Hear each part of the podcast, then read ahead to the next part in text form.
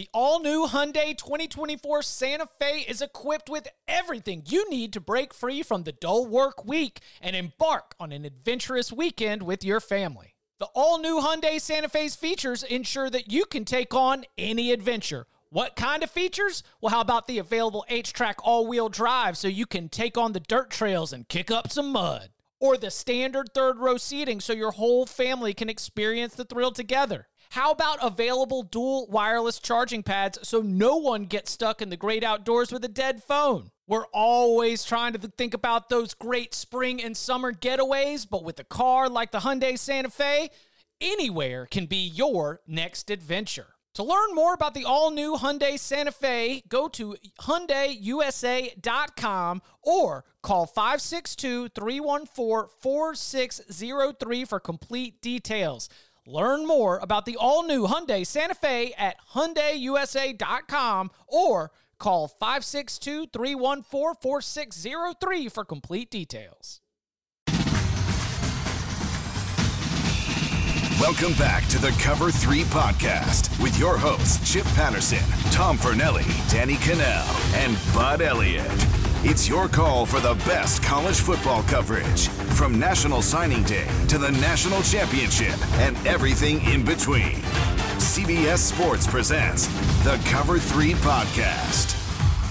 And welcome back to the Cover 3 podcast here on CBS Sports. That's Bud Elliott. That's Tom Fornelli. That's Danny Kanell. That's Dennis Dodd, senior college football columnist for CBS Sports, CBSSports.com, a frequent contributor, guest, and friend here on the Cover 3 podcast. Thanks to all of you that are joining in on this conversation live at youtube.com slash cover 3, uh, on Facebook, wherever you are getting the Cover 3 podcast. And if you're listening to this after the fact, you have an opportunity you have an opportunity to still be a part of the show, still be a part of the conversation. And that's going to be uh, through the big old bag of mail. That's right. Mailbag episodes continue to pop up uh, frequently in our schedule in the off season. If you go and leave us a five star review, then in that review, put your question for a future mailbag episode. We'll grab it, we'll throw it in the bag, and we will tackle it in a future mailbag episode. A lot to get to today. Uh, of course, we want to focus on uh, Dennis's uh, expertise and a lot of the hard work that he's been doing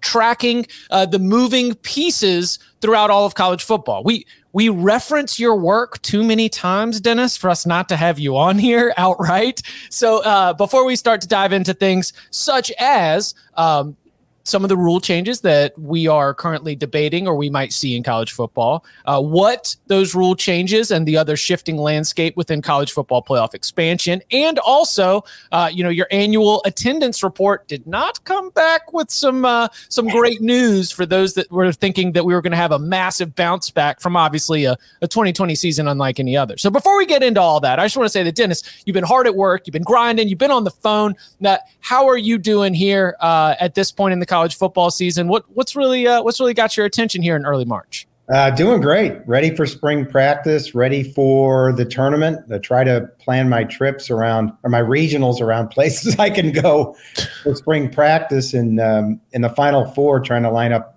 Brian Kelly for uh, New Orleans.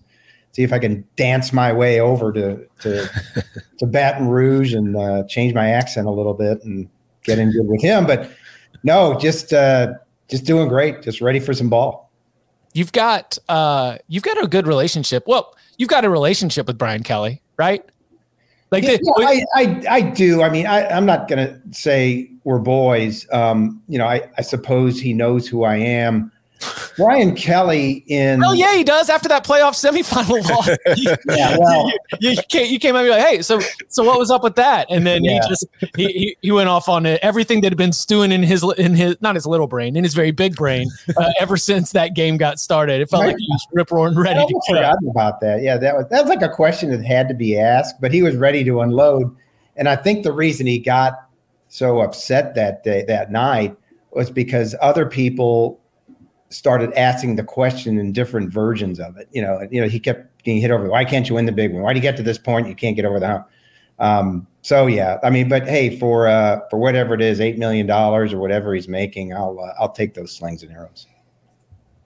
Would you say you're part of Brian Kelly's uh, family? family, no uh, family. he changed he changed. This is my favorite line from the offseason. He changed jobs, cultures, and accents to go to the LSU job. So we'll see. hey, just I'm totally out of left field here. The when you look at Brian Kelly and when you're thinking about LSU and you're trying to like prognosticate, we oftentimes just sort of you know throw out your your over under, what kind of your prediction would be. But Brian Kelly at LSU um, over under 1.5 SEC West championships by the time his tenure is done in Baton Rouge. Ooh, um, gosh, that here's another. I'll answer that, but here's another one that was really a mind bender for me. Somebody asked this, I think, on a radio appearance. Uh, is more successful at his current job, Marcus Freeman or Brian Kelly? And you know that's interesting too. Um, you know, it's different sets of problems at both schools. It, it is a culture thing at LSU, which can be overcome. Les Miles is from Ohio. You know, he's not a good old boy. He's not from the South, nor do you have to be. But the 1.2 um, SEC West titles, I'll I'll take the over if we're just talking about divisions. Yeah, just um, get into the championship game, showing up in Atlanta yeah. with the Tigers, purple and gold, all in the stadium. You've you've at least gotten them to because with what's going on at Georgia, I almost feel hesitant to say yeah. SEC championships and just say like, how many times can you get there by the time uh, your your time is done in Baton Rouge? Yeah, Gus Malzahn did it. Jimbo Fisher beat Alabama last year, but I think that's one of the stories of the offseason went seven and four otherwise, a monumental career changing, program changing win, and only ends up eight and four. But that's something else. Yeah, I'll, I'll, I'll take the over on that. I think at his age, his ability to coach, LSU is getting, you know, Notre Dame's winningest coach. That says something. I'll, I'll take that. I'll take the over. Now, let, let me ask you this. Tom, are you going under for the same reason I'm going under? I don't know. What's your reason? My reason is that they are not going to have divisions yep. in about two years. oh, so I, we should probably re- rephrase the question to SEC title game appearances. Okay. Right? Because like divisions are probably going away. You're not going to have two eight team divisions in a 16 team Super League. I, I wouldn't think. And if that's the case, I'd still go under, honestly, because like if you look at LSU's history, even with the national titles. Like when they won the division in 2019, that was the first time they'd won the West since 2011. So it's they're not like a division champion extraordinaire. They're just one of those schools that kind of just has magical seasons and win a national title. Hmm. It'll depend on, on who their annual draws are. You know, if they get stuck with like Bama A and M and then I don't know Florida, and, Kentucky, or something like that. Yeah. yeah. Well, they won't. There's no way they give them Florida, Kentucky, or Florida. L, Bama and A&M. I, I would like you got to get a break somewhere in there. I, I don't know. But see, that's the thing though, because if you start, if you go, we're getting off topic already, but if you go to no divisions and it's the top two teams reaching the SEC championship game, like they're not just competing with Alabama and A and M and Auburn anymore. They're also competing with Georgia for one of those two spots. So it's like I, I think that actually lessens their odds. Good point. Think uh, about that. God, think about the SEC. It's nuts. Yeah, and Oklahoma and Texas are coming in too. It's just it's how do you think that's going to line up? I mean, are we going to see any timetable change there, Dennis? On the when the when Texas and Oklahoma arrive, or is the Big Twelve going to make them stay just as long as the contract says? I ask that question every week of somebody in the know, and they keep telling me they're going to stay through the contract, but they wouldn't be surprised if something. You know, Bob Bowlesby says this all the time. Uh, you know, we have good bylaws, we have good lawyers but you never know. You know, privately he'll be saying, "Yeah, you never know." Um, I, I, think a key date is probably about this time next year, when you know maybe things are settled a little bit in the college football playoff. Maybe we know what it's going to happen in 26. I think that's what's holding it up now. Um, that the, they might go a year earlier, maybe, um, and pay whatever penalty it is. But as it was told to me again this week uh, we're talking to get out right now would be hundreds of millions of dollars based on uh, the early exit fees of the of the Big 12 and the unknown amount of money it would take to get out of the grant of rights. That's a negotiation. If we're talking hundreds of millions of dollars, we're getting down to the point where, yeah, Texas might be able to afford it, but I don't think Oklahoma could. So it's a, it's an expensive proposition. All right, Dennis, let's dive into the uh, the article that's up now on the potential rule changes. And they're significant. And I thought it was interesting the way you laid it out because I think this is a critical decision making process and how it could impact a lot more than just player safety. I mean, it, it could impact the length of games, uh, just all, so much that goes into us. The story's great, well researched. What were some of your bigger takeaways that you learned from there, and what direction do you think we're headed? Well, a couple of things. The the people in charge, the stakeholders, the rules committee, the commissioners now have taken this semantic approach to shortening games or protecting players or both. They're calling it exposures now for whatever reason. It used to be snaps, plays. Oh, it's a COVID thing. Yeah, use yeah. exposure. I mean, it's it's everyone's buzzword now. so an exposure to me signifies, you know, you're exposing your body to some sort of harm every time, you know, you have a football play. Duh, we know that. But that's what they're calling it. And so by framing it that way, they're making it uh, a health and safety issue. Now, what what is less important now these days is length of games um, multiple people that I talked to for this story, and I think a couple of them they're quoted are saying, I- am less worried about the length of game than what happens within the game." That used to be a you know that used to be a thing, but I think what's what's come back, and I think Danny, you agree with this, is that the people, the fans don't necessarily care. They care about the commercials, watching on TV, the the delay in games between the quarters and they give some bank president a check for $30,000 or something. I think that can be fixed. Um, but what, what fans love is getting there early, tailgating, staying late, enjoying the day. And that's just become less important. And so the stakeholders now are worried about what happens between the lines. Um, if it shortens a game, it shortens a game. But that, but that's not the number one priority. So, Dennis, what let me ask you the bigger picture here. They're probably going to make some kind of rule changes, as you noted. It seems like there's an urgency that they're showing now. And I don't want to just come out and say they never cared about player safety before, but in many cases, they just kind of paid lip service to it. And by they, I mean, you know, the NCAA Rules Committee and whatnot. What, wh- why now? What, why do they all of a sudden care about player safety so much? It's, you know, it's a liability thing. I they won't admit it, and the commissioners I talk, well, that's not really part of it. It's a big part of it. Um, I call it the leaky roof theory. You buy a house, and let's say it has a leaky roof. You tell the owners that before I buy this house, you got to fix the roof. So I think before college football goes forward, particularly college college football playoff, in whatever form it goes forward in, has to fix the leaky roof. Not many people know this. Still, there are dozens of head trauma lawsuits going on all over the country targeting schools, the NCAA, um, millions and millions of dollars. It's a reason that I wrote a story last fall about how the rules committee is not going backwards on targeting. We hear all this criticism about targeting. What's not going to happen is to make the penalty lighter. Um, and they're, the, I think the people in charge are particularly against this flagrant one, flagrant two, because it is going to delay the game more. But they're not going backwards on enforcement of it because they're worried about liability. What these trial lawyers have become savvy at, all the research is out there. They now can trace, uh, you know, what they call NCA negligence on head trauma and student athlete welfare back to the 50s, according to them if you go backwards on targeting, if you don't address this right now, um, then you're going to end up in court for years and years and years. So, as college football moves on, as college football transitions to oversight, I think by the college football playoff, I think they've got to get this piece of it fixed, whatever fixed means. You know, what we don't even know if this is going to work. It looks like it might work. Um, but I know I, have talked about it with Danny um, that, boy, the first down thing is going to be huge. Mm-hmm. It's what differentiates college football from the pros.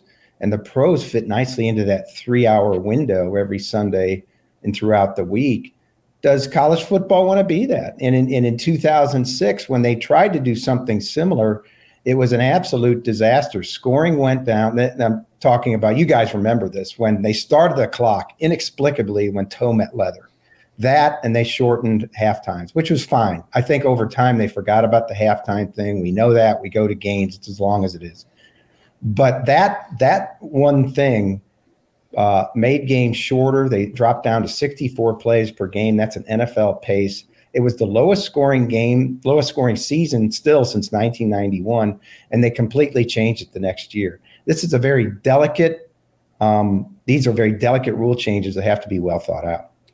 So, Des, I, I want to kind of pull on that string a little more. You, you, you said the, the, leaky house theory or the leaky roof theory. Um, in this scenario, obviously, the house is the game of football. Yeah. Who is the buyer who is looking to take this over? Right? Is it just like like are, are you just is it is there an existing party or or is there a new buyer coming to take over governance and, and inherit the liability for the game of college football? Like that that's that's interesting to me. Yeah, we we know from you know the transformation committee, the NCAA rewriting the Constitution that you know Division One um, and particularly the Power Five, because that's what the whole thing is about, is going to be running the sports if they don't now. As I said, uh, you know, the college football playoff in its next iteration, I think, is going to be the overseer. They are going to be on the clock, responsible for uh, one, one example: postgraduate uh, health insurance. The Pac-12 has it now. They have a really good um, situation going there for their athletes, but I think there's going to be a lot of pressure from federal types, from Congress, and from people like the Knight Commission. Okay, if this is all you now, you're responsible for these kids, and that's part of that. Because this bubbled up, guys, from uh, Greg Sankey says it bubbled up from the Football Leadership Conference last summer from the SEC. Particularly, the, the commissioners all met together in Las Vegas in December at the National Football Foundation dinner in Las Vegas and started putting this thing together to uh, to push through on the rules committee, which only change can only change rules every other year. This is an active year uh, where they can change years. So I think that has a lot to do with their thinking as stewards of the game. Um, we, I just don't think it's a front burner item by the public because there's still, again, a lot of these lawsuits that tend to sink, you know, athletic departments and already the NCAA into a legal morass. So you, you say that they can do it every other year, and this is a year where you can change rules. So if they implement the rules, like the the first down rule, if that goes in, and then as the season starts, you know we're a month and a half, two months into the season, and it's like, oh wow, this is really drastically changing how many plays there are per game. We're seeing far less points scored, far less excitement, blah blah blah, everything that's bad. Can they then rescind that rule after the season, or would they have to wait? Would the rule have to be in place for two years before they can rescind it? That's a great question. I don't know the answer to. That's a great question because in 2006 they were able to change rules every year, and they did. Um, mm-hmm. Um, so I don't know the answer to that. That that's really interesting. If, if we get stuck with bad rules, do are we stuck for two years? That's I'm going to make that call when I get off. Thanks, Tom. That's good. No problem. and the thing that's interesting about that is it's not it's a it's not a subjective rule. Like it's got to be in like if there's one thing if you said hey we're going to emphasize um targeting or something like that the officials could just stop calling that. But it's not like you can just stop implementing the rule. This one's going to take place no matter what. So that it has a lot of severe uh, implications to what it could mean. So yeah I, I think there's something else to think about here too in terms of the effect of the of the rules. And we're talking about having the on incomplete passes having the ball ready for play the clock starts. In other words the referee has the ball spots the ball uh, ready to go instead of the snap on incomplete passes. They changed that rules for runs out of bounds in 2008 and the game was was largely unaffected. In fact plays per game obviously went up from 2006 the combination of both those things with runs out of bounds and incomplete passes, not having to wait till the snap of the ball to start the clock. What is the cumulative effect of that? And what is the cumulative effect of first downs where the clock doesn't automatically stop on first down? So that's almost three things you have to you have to put in there. Um, and there are those that will say, "Oh, scoring goes down. Great, great for defenses. Back to what football used to be." But I think if it gets too restrictive, and if there aren't enough plays to get in, I I, have, I just personally think that's what makes college football, you know, more unique. And I think you have you know, more better finishes and more better more points in the in the end because of that. What a coach Have you heard? Oh, go ahead. I know you talked to several commissioners and rules experts. What about the coaches? Have the coaches chimed in on this? You know, like to say, like, hey, this is going to impact our jobs and you know our opportunities to come back late in games. Like, you know, what are the coaches that you've talked to said? Yeah, I talked to Todd Berry, who's the executive director of the American Football Coaches Association, and they kind of have a neutral position on it. Um, you know, I think if you go from coach to coach uh, and ask them what they want to do, if you went to Dave Clawson, who has run an average of 86 plays per game the last three years, he might have something to say about it. And I did not talk to him. But as Steve Shaw pointed out, you know, the, again, the delicate balance, and Steve Shaw, the secretary rules editor of the of the NCAA Rules Committee, he pointed out it's really hard because you it's not like the NFL where everybody's just kind of the same. You're talking about impacting everybody from Wake Forest, uh, who's run 86 plays per game on average the last three years, to a Navy who's run, I think, I can't remember the exact number, 59 per game. And we know why, because of the mm-hmm. offense. How does that impact both of those equally and fairly? It's it's a really interesting question, and I'm not really like. Do you think that's actually a? Is that a concern of the rules committee, or is basically just like, like losing creativity, may, re- losing, losing the ability to have different styles? Like you, you would actually yes. homogenize the way that the game is played potentially with yeah. these changes. I, I don't I don't know if it impacts Wake Forest as much as it would Navy because Wake Forest. One of the things about the 2006 year is that many people say, and there's no quantitative evidence, that that kind of ushered in the, the tempo, or at least the levels of tempo, because coaches who were running it then, well, screw this, we're going to get our plays in. Guys, get up, we're going to go, you know, we're going to go fast, we're going to go tempo to, to combat this rule. Uh, I think it, the way what we're talking about, it would really impact Navy more because they start running 49 plays per game. Mm-hmm. Um, do they have the ability to come back? Do they have to pass more if they do come from, if they are behind? Um, yeah, maybe that's the next story. Uh, get Dave Clawson and uh, Ken Niumatalolo in the same room and have them talk about it. Have them strike up some kind of agreement on how we can do this. so I know we we had discussed on the show prior the the different conferences objections uh, to expanding the college football playoff, and I I kind of wrote the ACC's player safety uh, objection off as just kind of lip service and, and, an excuse to stall to try to ultimately throw a hail mary and, and land yeah. Notre Dame uh, or some type of different TV deal. But is the ACC just kind of taking the bullet for the rest of these guys and, and, and throwing up the flag and saying, "Hey, player safety"?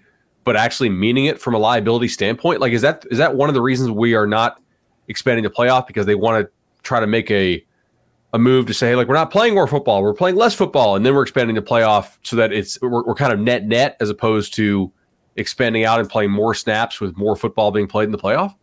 Yeah, I think I think I will take them at their word on the Notre Dame thing. They've been asked that directly, Jim Phillips, and he said that's absolutely not a factor. I, I, will take them at their word because I, I, I don't think delaying this two years helps Notre Dame get into the ACC, if that makes sense. Um, and again, I will take them at their word on why they're voting no. They've called, you know, they've called for this 365 day holistic review of college football, where uh, some of this is being discussed. And Jim Phillips and the ACC is absolutely in favor of these things that we're talking about these you know these rules that are being discussed right now the exposure movement if you will. Um, so that's why they voted against it. I think it's nothing more than that. The coaches are on board. I, we we know publicly dabo's you know no more football. Um, you know pat narduzzi's on record is saying that. I think Mack Brown is as well. So I, I think i'm not saying their concerns are legitimate because I mean, look, there's a reason why eight other conferences voted for it, and they knew it was coming. And the ACC was one of those conferences, as uh, Greg Sankey's pointed out many times, that three years ago we absolutely need expansion. You know, they, they need access. They, I think they can't see the forest for the trees, but I, I think there's no other agenda there. I think it is what it is. It's to help the student athlete. It's to put a pause button on the game and maybe you know, the agenda maybe the SEC from taking over the world because that's what the alliance looked like when it was formed, and that's still what it looks like today. Do you know if there's been any consideration for, like, obviously they're calling it exposures. They're not really trying to shorten the length of the games. They're trying to shorten the amount of plays in the game, the quote unquote exposures. Has there been any contact with television networks for how they might feel about this if it does lead to shorter games time wise and therefore less opportunities to yes. go to commercial? Yes, all the executive producers of the rights holders are being invited this week to the meeting in Indianapolis. So NBC, CBS, Fox. Uh, who am I missing? There's one other in there. It's a um, four-letter network. Yeah, ESPN. Never heard of it. Obviously, obviously ABC with yeah. uh, ESPN are being invited for their input. And one of the things being discussed, not a huge deal, but to, to get commercials in, you guys probably all watch the Golf Channel that's where I see it the most the side by side where action is going on on one side and you're selling a you know a, a floor cleaner on the other for 30 seconds and nobody misses anything i think you could easily fit it in in football on an extra point which are just like you know that's nothing these days. It's not like the NFL where they miss a few of them every year. These are automatic. So I think you could do that um, and fit that in and get your commercials in. The average, I was told this a few years ago. I don't know how many people know this. In the average college football game, there are 64 30 second spots. Mm-hmm. So they have to fit those in. That's 32 one minute spots, if you will. Mm-hmm. Um, and that's a lot of stuff. And it's a big reason why these games are so long. But I think the last average I saw for 20 for 2020 maybe was three hours and 18 minutes. So that's way, way down than what it was than what it was before. Well, how have you gamed out the college football playoff expansion path? As as you you know you you mentioned trying to touch base with everybody else and, and trying to understand what these motivations are and, and whether you're going to take someone at their word and Greg Sankey, even you know, with that very cryptic, we're going to have to rethink our position. You know, as we sit here now, how, how do you think that the the path to expansion, which does seem inevitable, it might not be from your seat, but um, how do you think we end up getting there by the time it, it is? Uh, it is going to be two years from now. We are going to be talking about a new contract, and, and the college football playoff, as you've mentioned, might sort of become synonymous with college football you know, with with being the the league office, so to speak, and really governing and running the sport. How, how do you think these next steps are going to go as they try to get um, as they try to get everybody on board, at least a majority on board, with the future of how we decide a national champion? Yeah, it's going to be a lot more complicated, not less. That's not to say it can't happen, but think about this. 30 months from today, which seems is a blink of an eye in TV negotiations worlds, uh, ESPN is going to sit down with an exclusive negotiating window for 30 days with the CFP. You know, are they going to come with a monster offer and, and, try to keep the thing for the next 12 years? I, I don't think there's a number they can put out there right now that can keep the commissioners from going to market because that's where the big, big money is. You know, w- within the next four years, I, all the a bunch of the stakeholders that we know right now are going to be retired. I think Bill Hancock's going to be retired, the executive director. He's 71. Bob Bowlesby is 70. Jack Swarbrick, the Notre Dame AD, is 67 or 68. Um, Craig Thompson, who was on the subcommittee that formed expansion from the Mountain West, is 65.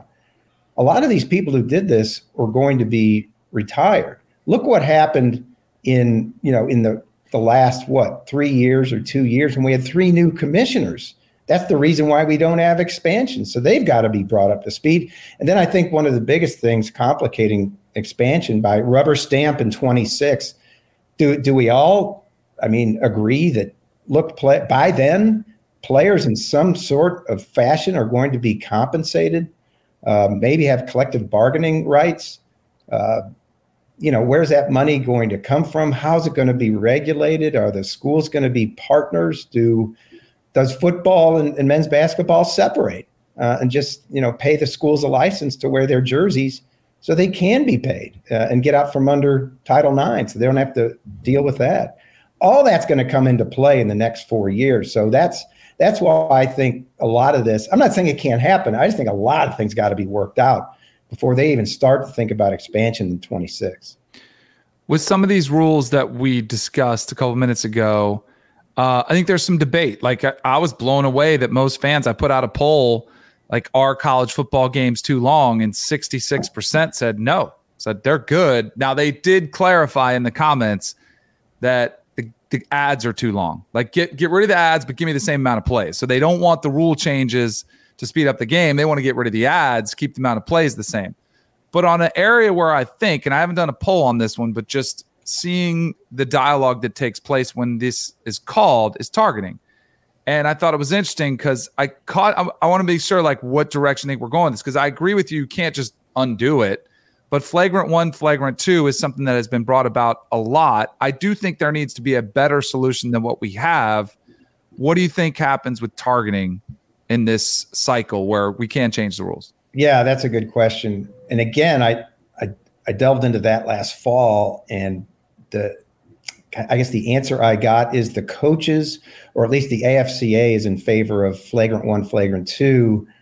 Steve Shaw, who again is is merely the secretary editor of the rules committee, and they are subject to feedback from the AFCA and other sources, are against flagrant one and flagrant two because it would delay, it, it would put more pressure on, on replay officials, officials yeah. and officials to make that call and delay the game further.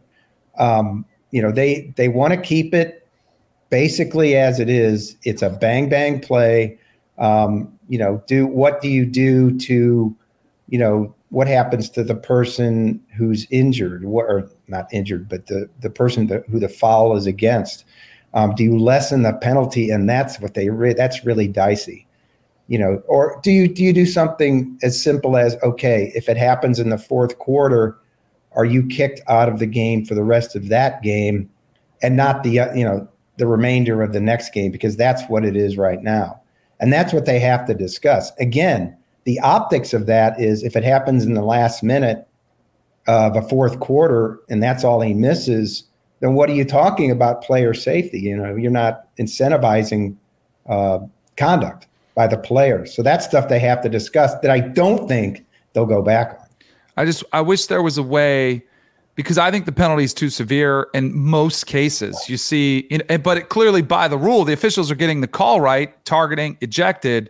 I wish there was a way they could take that time and do it at the league office, you know, but then you have like who doles yeah. out the punishment then and decide, all right, then you could take all the time in the world, judge intent. Is this a half? Is this a full game? But it doesn't solve the problem in the immediate sense. Like, because there's going to be controversial targeting calls. And if you don't slow down the game and look at them, you could get it wrong. And then they look it back on it. They're like, yep, we missed it, but you had to call it in the moment. So it's a complex issue for sure. I'll do it. Yeah, I would, I would do it. Too. I'll do it. I'll be I'll be the NCAA, whoever's in charge. I'll be the replay for targeting guy. You just send it to me. I'll be in a booth somewhere, and I'll be like, "That flagrant one, flagrant two. Right. Just move on. Give me. I'll do it in ten seconds. I'll do it with you. I think it's pretty clear cut too the last time we gathered in Destin, Florida for the SEC spring meetings, Steve Shaw was there and he got all the reporters in a room. And we actually got these elaborate clickers and he, he showed us reviews, showed us targeting plays. Okay, right now, what's your call? Boom. And I was I was so flustered. I think I got five out of 12 right, or what was perceived to be right at the time when they made the call. And it gave you a new, I guess, appreciation for how tough it is for these guys you know you can slow it down and they, they inevitably do on these on these plays to show oh it was it wasn't intent. The guy moved his head. He's in the way. I don't know what the answer is but you know i think largely it's going to be kept in place like it is. But that's it. They've got like a thousand rules they have to enforce and be aware yes. of. If i just only have to be aware of targeting sitting in a booth and know the rules inside and out i could do it really quick. Maybe that's the answer. Add a targeting yeah. person in the booth. Mm-hmm. But I know what Dennis is talking about because when I was at ESPN, he did the same thing. He presented it to all the broadcasters. So, like, to, so you didn't go too harsh on the officials. There are some that are very tricky, and it's one of those things with replay. Even in calls, is it a fumble or not? You see some, and you're like, well, I can make the case either way or another. It isn't. It isn't always a slam dunk. I'm with you, Tom. I feel like you can nail it most of the time, but there is that, you know, three percent of the time where it's a little bit confusing. What do you do? And those are the ones that are that cause the most problems usually. Bud, you're muted. Bud, you're muted. Well, okay. Uh, sorry, the, uh, the the kid was screaming downstairs. Um, He Dennis, doesn't you- like you the should- show. Hey, Leo. Yeah, You can yeah he's, he's, he's watching Brooklyn live downstairs. We're, we're homesick from school today. Tractor. Oh, tractor.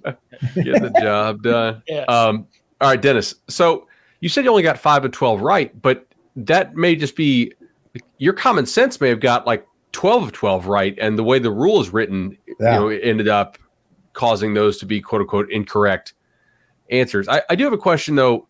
So we had these in 2006. It was largely a disaster. The, the the clock rules, right? And nobody liked the product. But I keep hearing the word from you: perception and liability and inherit.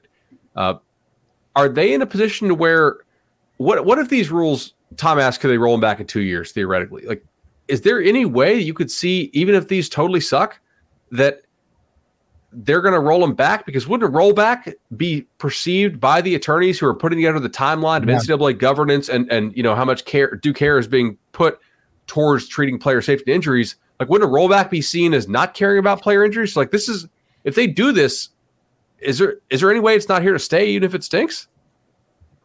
Uh, no, I, I think they could look. I think if there's a liability issue, that they'll find a way to you know change it after a year. But again, what we're talking about, if they institute it, it's going to be less plays, not more, less exposures. That's what this is all about.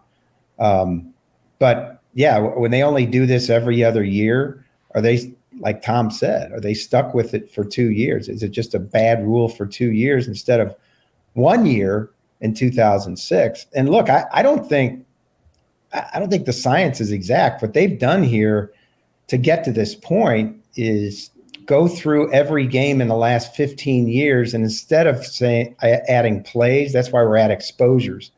Exposures mean punts, kickoffs, PATs, two pointers, and they're still trying to find a way to research how many um, decline, Decline penalties penalties. yeah, decline penalties that involve contact, pass interference, holding, what, what have you, to add that. That's that's a big lift because there's no database for that. I don't think you'd almost have to go through every game book and uh, and look for it. But I think they're going to try to estimate it.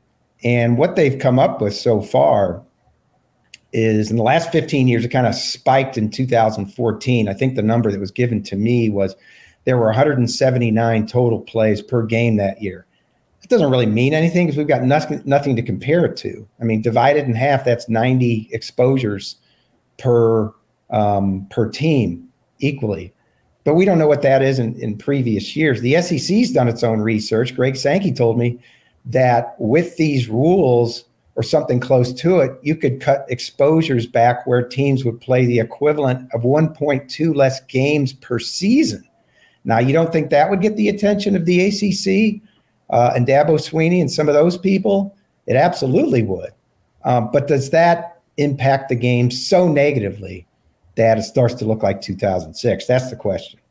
What's your sense on the likelihood that these rules are passed and put in place? I think they'll be passed. I mean, then it becomes a question of, you know, in inexact science, how how much do they impact the game? As I, I've said all along, the first down thing is really you know the differentiating line between the pros and college and if they cross that line what does that look like um, you know is it so many less plays per game that it's just a different game?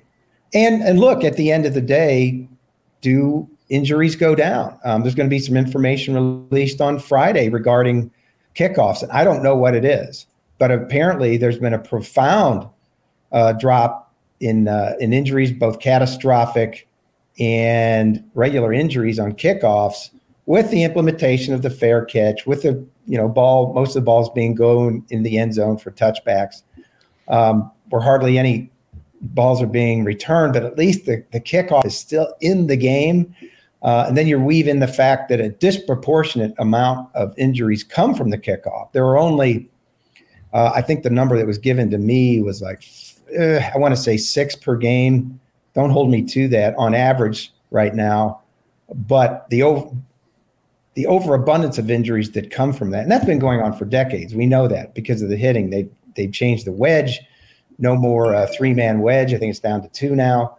Uh, but Fridays are going to come some information on that, where that in itself, less exposures on the kickoff is work. Coming up on the other side, one of the uh, irreplaceable parts of college football is these stadiums filled with fans and the passion and the pageantry and what that means for the sport itself. The new attendance numbers are out. Dennis Dodd's broken them down. They're very interesting as we continue to discuss the future of college football with CBSSports.com senior college football columnist Dennis Dodd. Next. The perfect combination of versatile athleisure and training apparel has arrived. Thanks to the visionary minds of New Balance, Klutch Athletics, and Rich Paul, the designs reflect the heart of the athlete and the spirit of the community. With rising defensive football stars Will Anderson and Chase Young on the roster, Klutch Athletics brings the best innovative gear to all athletes, giving them style and performance on and off the field. Learn more and purchase Klutch Athletics at newbalance.com. Robert Half research indicates 9 out of 10 hiring managers are having difficulty hiring. If you have open roles, chances are you're feeling this too. That's why you need Robert Half. Our specialized recruiting professionals engage with our proprietary AI to connect businesses of all sizes with highly skilled talent in finance and accounting, technology, marketing and creative, legal, and administrative and customer support. At Robert Half, we know talent. Visit RobertHalf.com today. So, Dennis, the uh, the slow or slower decline of attendance has been something that we have uh, been tracking, but it it seems that in 2021 the the numbers in across several different conferences and and basically everywhere except for Arkansas, where Sam Pittman has uh, been calling the hogs and, and they are packing that stadium out in Fayetteville uh, it does seem that we are continuing to see drops in attendance. I guess, first of all, what are some of the numbers that stood out to you as being particularly significant uh, with this drop in attendance across the sport? Well, in 2021, and let's start with the asterisk. Yes, COVID was a part of it. Um, you know, from the 20 season, the NCAA did not release attendance figures because of that. But getting back into the stadiums, concern over COVID has to be addressed. But what makes it a story is it's uh, now been in decline nationally seven years in a row, nine out of the last 10. And in 2021, lowest average attendance in 40 years since 1981, um, to the point that the SEC led the country in attendance for the 23rd straight year, but its figure was the lowest since 1999, its average attendance. Um, I think Conference USA and Mountain West may have been had the lowest average attendance ever. Uh, and again, Mountain West started in 99, and I think Conference USA in 96. The only conference, uh, the only conferences up, I believe, are the Big Ten and the MAC, um, both in the Rust Belt. So figure that out. But Sun Belt too. Uh, Sun Belt as well. But it, it's down, and there's a myriad of factors why. Uh, and they were they you know, even when you factor in COVID, there's still the factor of it's easier to sit at home, it's cheaper. Uh, technology has now made it, you know, you can watch multiple games on multiple TVs. The beer's fresh, it's free, all that stuff still applies. So it's it's a situation where ads are kind of pulling their hair out. They don't know what to do. I I do think there's an element here um, where you have to be able to replicate some of those creature comforts of home yes. in the stadium enough to approximate what you get at home. That way, the special experience of the in stadium shines through. And like I, I, would, I would make an analogy to like national parks, right? You're not going to get, you're not going to get Wi-Fi and, and, and hell, even much cell service national parks, but you really can't approximate like going to Yellowstone or going to the Grand Canyon just by watching it on your TV at home because the enormity of it, just the, the physical, you know, presence of it. But mean, if you have a family and you want to take them to a game, almost any other event that you go to nowadays, they're gonna have Wi-Fi. They're gonna have decent cell service, and you know, like maybe my kids don't want to sit through four quarters of a game. Maybe my wife wants to be on Instagram, you know, hitting up her friends in the third quarter. At a lot of stadiums, like including Florida State, uh, you know, who I was with as, as a fan last year, went to a game. You, you can't do that. The cell service sucks. They don't have Wi-Fi there yet, and I think increasingly you're going to see people not go to games if they can't just get the communications part of that correct. Additionally, like even if you don't have an issue of I want to bring my family to this, you know, to the game, and like maybe my kid wants to be on his tablet for half, right? Like for me, that's fine. Cause it means I get to go to the game as opposed to getting a no for my wife, right? So, you know, okay, screen time, whatever. I still want those creature comforts there. Danny, I mean, you you know all about that too. So, um, the other thing I think is think about back to when we were students, right? It used to be, hey, we're we're gonna go to Ken's after the game. That's the thing because we didn't have cell service in Doak Campbell, right? And like you know, we had a brick phone anyway, so uh, playing Snake on it. And Danny, you guys didn't have cell phones when you went to school. Like, it's not an old joke, but like like nowadays, kids communicate constantly throughout the game. It's an issue that they'll leave the game for if they can't Snapchat each other back and forth and make plans during the game about where they're going to go. So I don't know. I think a big part of this is these stadiums are behind on letting people communicate and consume the way that they modern that they do at other venues. And it's not an irreplaceable product. It is a, a product that is fine to watch on TV. They're behind, but they've gotten better. You telling me about a Power Five program like Florida State not wired this day and age is surprising. I remember a few years ago visiting the University of Washington where um, they made a big point to tell me, like, here, you know, they were doing upgrades on the stadium. They, they had like these cell towers, they looked like robots at each corner of the stadium to make sure the stadium was wired. And this is in Seattle. This is one of the, you know, biggest technology cities in the world. Um, I, I thought all schools were wired. I mean, they have to be these days, Bud. You know that. I, yeah. I go back to the story of a few years ago when um, Michigan State, Iowa was playing at Michigan State. And the student section, it started to rain a little bit. It was drizzling. And the student section emptied out at Michigan State in the middle of a good game. And somebody asked what happened. And the answer came back, well, their phones got wet. You know, they went to the bars. You know, they can't communicate. And it's a little thing like that, but a big thing that keeps people away. You've got to be not only wired, but really wired. I mean, it, it's it's surprising to me that the, the country is not fully wired for broadband. So when we get into this discussion about, well, is Apple or Netflix going to going to jump into to rights fees?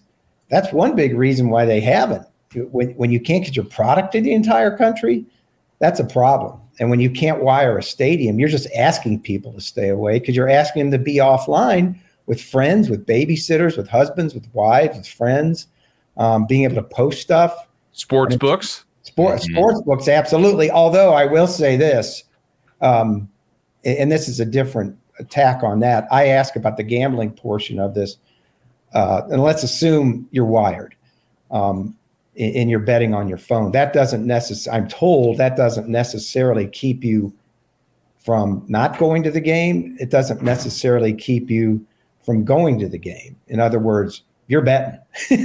Either way, it's not an it's not an inducement to go to a game and especially in this day and age of micro betting, where you guys know this is coming, where you can bet run pass, uh, you can bet on props at the end of a quarter. That's all coming, and that's going to be huge. I, I actually want. Sorry, go ahead, bud. Well, I on that point about the betting thing and, and the time of game and tying that all together with attendance. I almost wonder if you could, if you really wanted to juice the product and, and tie this thing into betting hardcore, which they won't do this, but they won't. Just ma- make it a mandatory 15 seconds between plays. Like you could not snap the ball 15 seconds after the last one. It's a consistent thing. Um, and that way, like you could load up the what's the next play, run pass, like you know, result of next play type thing. They would really play, and you could run 15 second micro advertisements between each play, split screen that thing. That sounds like hellscape to me. the technology is there. I'll tell you. Yeah. They, uh, last fall, uh, my friend Chris Bevilacqua, who's one of the sharpest TV consultants in the industry. He he created CSTV, which is now CBS Sports Network. Um, went all in on this company called Simplebet, and what it is is basically the technology to be able to do that. Don't ask me to explain how when you have buffering, you know, issues, but this is this is supposed to be that platform that allows it um, to makes it equal. Is this is it too dramatic to say it's just not going to reverse? Like I look at all the issues that are there, and if I was in from the university side or the you know that's how I would be like, man, I, would be trying to downside my stadium, you know, or downsize a tent. Like in this era of expansion, putting in more, because I mean, you get a pretty good pulse through social media. it's expensive. Like that's the one thing I always get is it's really expensive. It's more than ever to go to the game. Ticket prices, you know, the hotels are jacked up, the flights are jacked up, and you know, college towns aren't exactly easy to get to. And then the oversaturation of TV options. Like I know for me, when I like, like when I was calling games and I had to be there. So that was the closest I got to being a fan. You had to be there a couple hours before to prep, so you're there earlier tailgating. So if I called a 3:30 game, I'd miss a lot of the 12 noon games. That maybe there were some good ones. I'd want to see a Big Ten showdown. Then I call mine. It's the only game that I see. Then after I'm traveling home, it's like I kind of missed that one. So I get home at halftime. And now if you sit at home, you can have your game on the main screen. You can watch every game all day long, which diehard college football fans really want to do. So I look at this trend and I think, yeah, it's concerning and it's alarming, but I don't know if there's a way to reverse it despite all the great ideas and bells and whistles and wireless and you could have screen like I just don't know. I would I'm I'm like shrugging my arm saying or shrugging my shoulders saying, I don't know what to do. And I don't know if there is a solution. Yeah, I, I don't know either. On the stadium issue, it, it's easy in the not easy, but easier in the pros because they want a new stadium, they go lobby the city or the state and you know build one from the studs up. You can't do that on campus and build a boutique stadium that fits demand at that time. Um, you're in general, uh, you know, bordered in or held in by a footprint of the college. There aren't places you can just go build a new stadium. And you're right. Uh, these days, if ADs had their ways, they'd build smaller stadiums as some of the pros have and create a demand for a premium ticket, mm-hmm. then you can build in those amenities where you feel you are more like home. Um, the colleges are trying to do it now with club seating and club bar areas that, you know, helps to get there. At Texas, they have taken that San Jacinto Boulevard, which is the main street that runs past DKR Memorial Stadium, and, and tra- created into a game day experience, um, which should have been done years ago at Texas, considering how bad the football is. But it keeps people engaged, gets them in there. And look, all of it at the end of the day sometimes is a is a function of winning. But I but what I, I've been told by marketers time and time again, boy, if you if you base what you're doing on winning, um, you're in trouble because there's no guarantee. You know, you can't. Wasn't Georgia down this year? Wasn't their attendance? Georgia down? was down. Georgia was down 71 per game, so that was negligible you know, Sanford Stadium was sold out basically every game. Um, and I can't explain why the 71. So it's, I just kind of throw that out. Yes, Georgia was Georgia. They filled the stadium. But, you know, Alabama was down. Um, Texas was down. Uh, the, re- the reason, you know, Arkansas was up is because they were very, you know, very successful. Two years before, they were 2 and 10. And this year in 2021, they beat Texas for the first time in Fayetteville in 40 years. And if you want, if you want to buy a stock, buy Arkansas stock coming up because this this year in 22 they got Alabama, Ole Miss, LSU, and Bobby Petrino coming in with Missouri State. So a lot of it again is a function of who is on your schedule. But that doesn't explain Rutgers being right there too. I think they were up 15,000 per game. I think they had Michigan at home. You know, Michigan has alumni all over the place. Um, but Rutgers, in, in, a slightly improved season, was way, way up. And Texas and Alabama are two schools who, if I'm correct, recently added seats to their stadium. Yes. Yeah. They did. Alabama's I, I, gone over 100. Yes. Mm-hmm. Yeah, I'm with you, Danny, on the idea of downsizing stadiums because I think that just as far as like Dennis, you said, as far as creating demand for the product, that helps because there are fewer tickets available. Pretty simple, supply and demand. But I also think for television wise, I think it just presents a better or a better atmosphere and a better product to see. Because like even if you have a stadium that's got seventy thousand capacity, and say you've got fifty thousand people there, which is above the national average from what most schools are getting, that's still twenty thousand empty seats you're seeing on television every game, and it kind of just makes you think, oh, these people don't care. Why should I? my unrealistic, way too expensive uh, stadium plan is less seats, cushions on every seat, and yep. just like an airplane, a TV screen on the back of the seat rest headrest in front of you, so that you can click around and watch other games. Again, it seems way too expensive. But if you really want to create the at home environment in the stadium, make the seats uh, more comfortable, allow a second screen option beyond even what's on their phone, something that's built in and doesn't rely on cell service, and just understand that maybe their eyes won't be on the field for every single play. Yeah, and kind of look at what like movie theaters were doing even before the pandemic. As people were less people were going to movies, it's like just like you said, Chip. It we went from like little theater seats to more like recliners in all these movie theaters where you just showed up, you could just sprawl out, you can lean back and chill for two hours. You're seeing this consideration in real time at the University of Miami, where a big booster there named John Ruiz, he's a billionaire um, guy there that is proposing building sort of either on campus for the University of Miami or somewhere close in Coral Gables and much smaller than Hard Rock Stadium, say a 45,000 seat stadium, which really fits the demand Mm-hmm. um, for the University of Miami. And again, if you did that, you could charge premium prices because there are 45,000 people that follow the University of Miami who would pay that. That's what your market research would show. But he's running into a lot. Um, the, the footprint of the University of Miami, there's absolutely no room for something like that. Uh, he wanted to build a new stadium, I think, across the street from Coral Gables High. That went Yeah, that's not going to happen for sure. No, no, no, no. Um, but but but it's something they're considering and they want to do, and it's ki- kind of come in this wave of Mario Cristobal coming in. So we'll see what happens. I mean, I, I don't think it's unrealistic that we go to more premium seating, right? It, it, it's it's hard to get people to, you know, depending on, on how far away you are from certain metropolitan areas. Right? Like like Austin can support expansion. Tuscaloosa is not a big town, but it's what forty five or fifty minutes from Birmingham. Mhm. Um, you know, A and M is how close is that to Houston? I mean, like, it's Hour under an hour. Hour and a half or so, yeah. Is it an hour and a half? Okay. Yeah. I mean, I guess Houston's such a big area. Um, that's still like that, that, that's a day trip, right? You, you you can do that seven times a year. Other stadiums are not that close to, to major metropolitan areas, and and you, you can't pull that off. I think for those, go into more like the, the experiential uh, type process, making it hey, come to two or three games a year, premium product. I think for those stadiums, it makes more sense.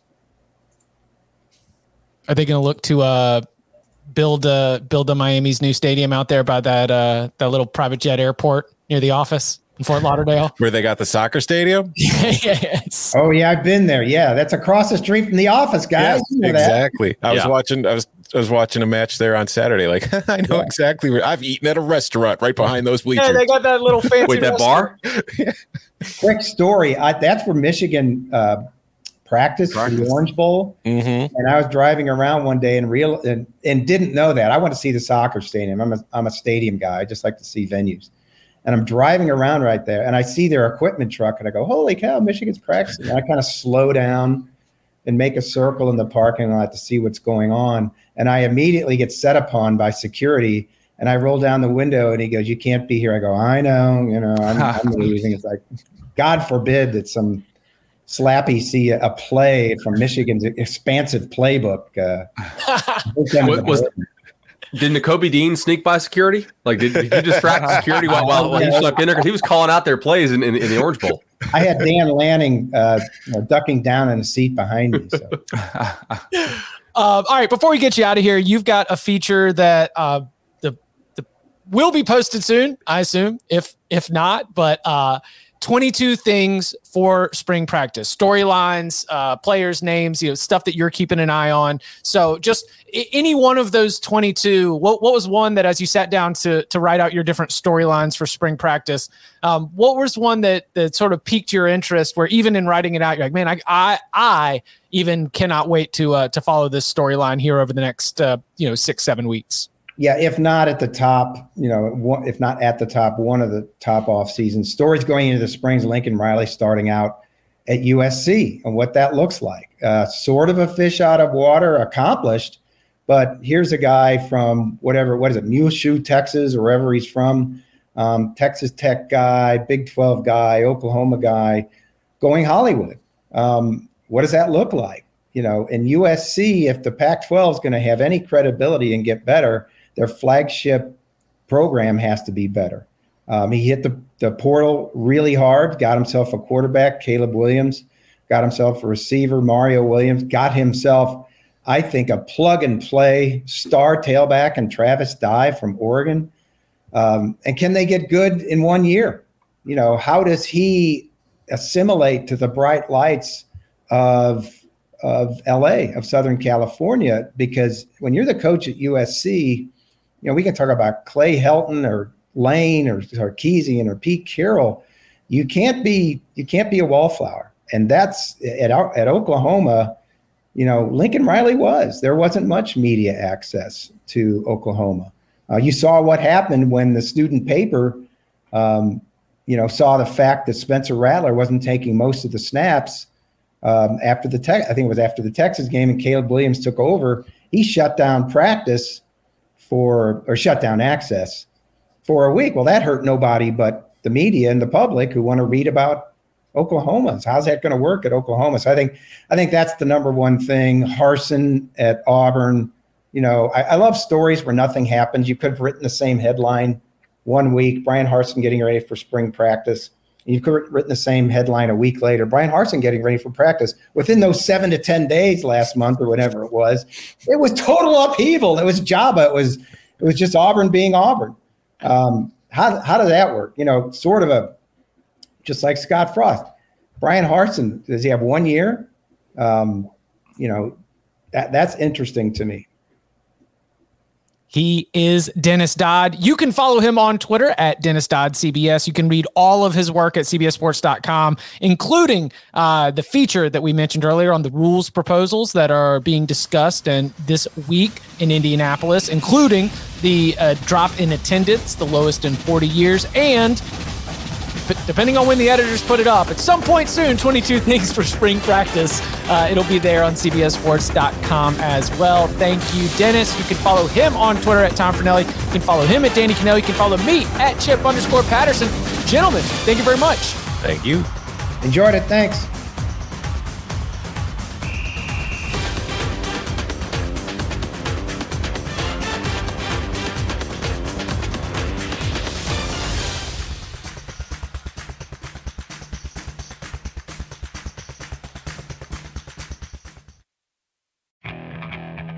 Okay, picture this. It's Friday afternoon when a thought hits you. I can waste another weekend doing the same old whatever, or I can conquer it. I can hop into my all new Hyundai Santa Fe and hit the road. Any road. The steeper, the better. Because my all new Santa Fe is available with HTRAC, all wheel drive, so I can hit the trail without a worry in the world. Heck, with three rows and best in class rear cargo space, I can pack the whole family in with all our gear. We've got available dual wireless charging for our phones, so we'll never lose touch with civilization, and we won't lose touch with the primordial power of Mother Earth.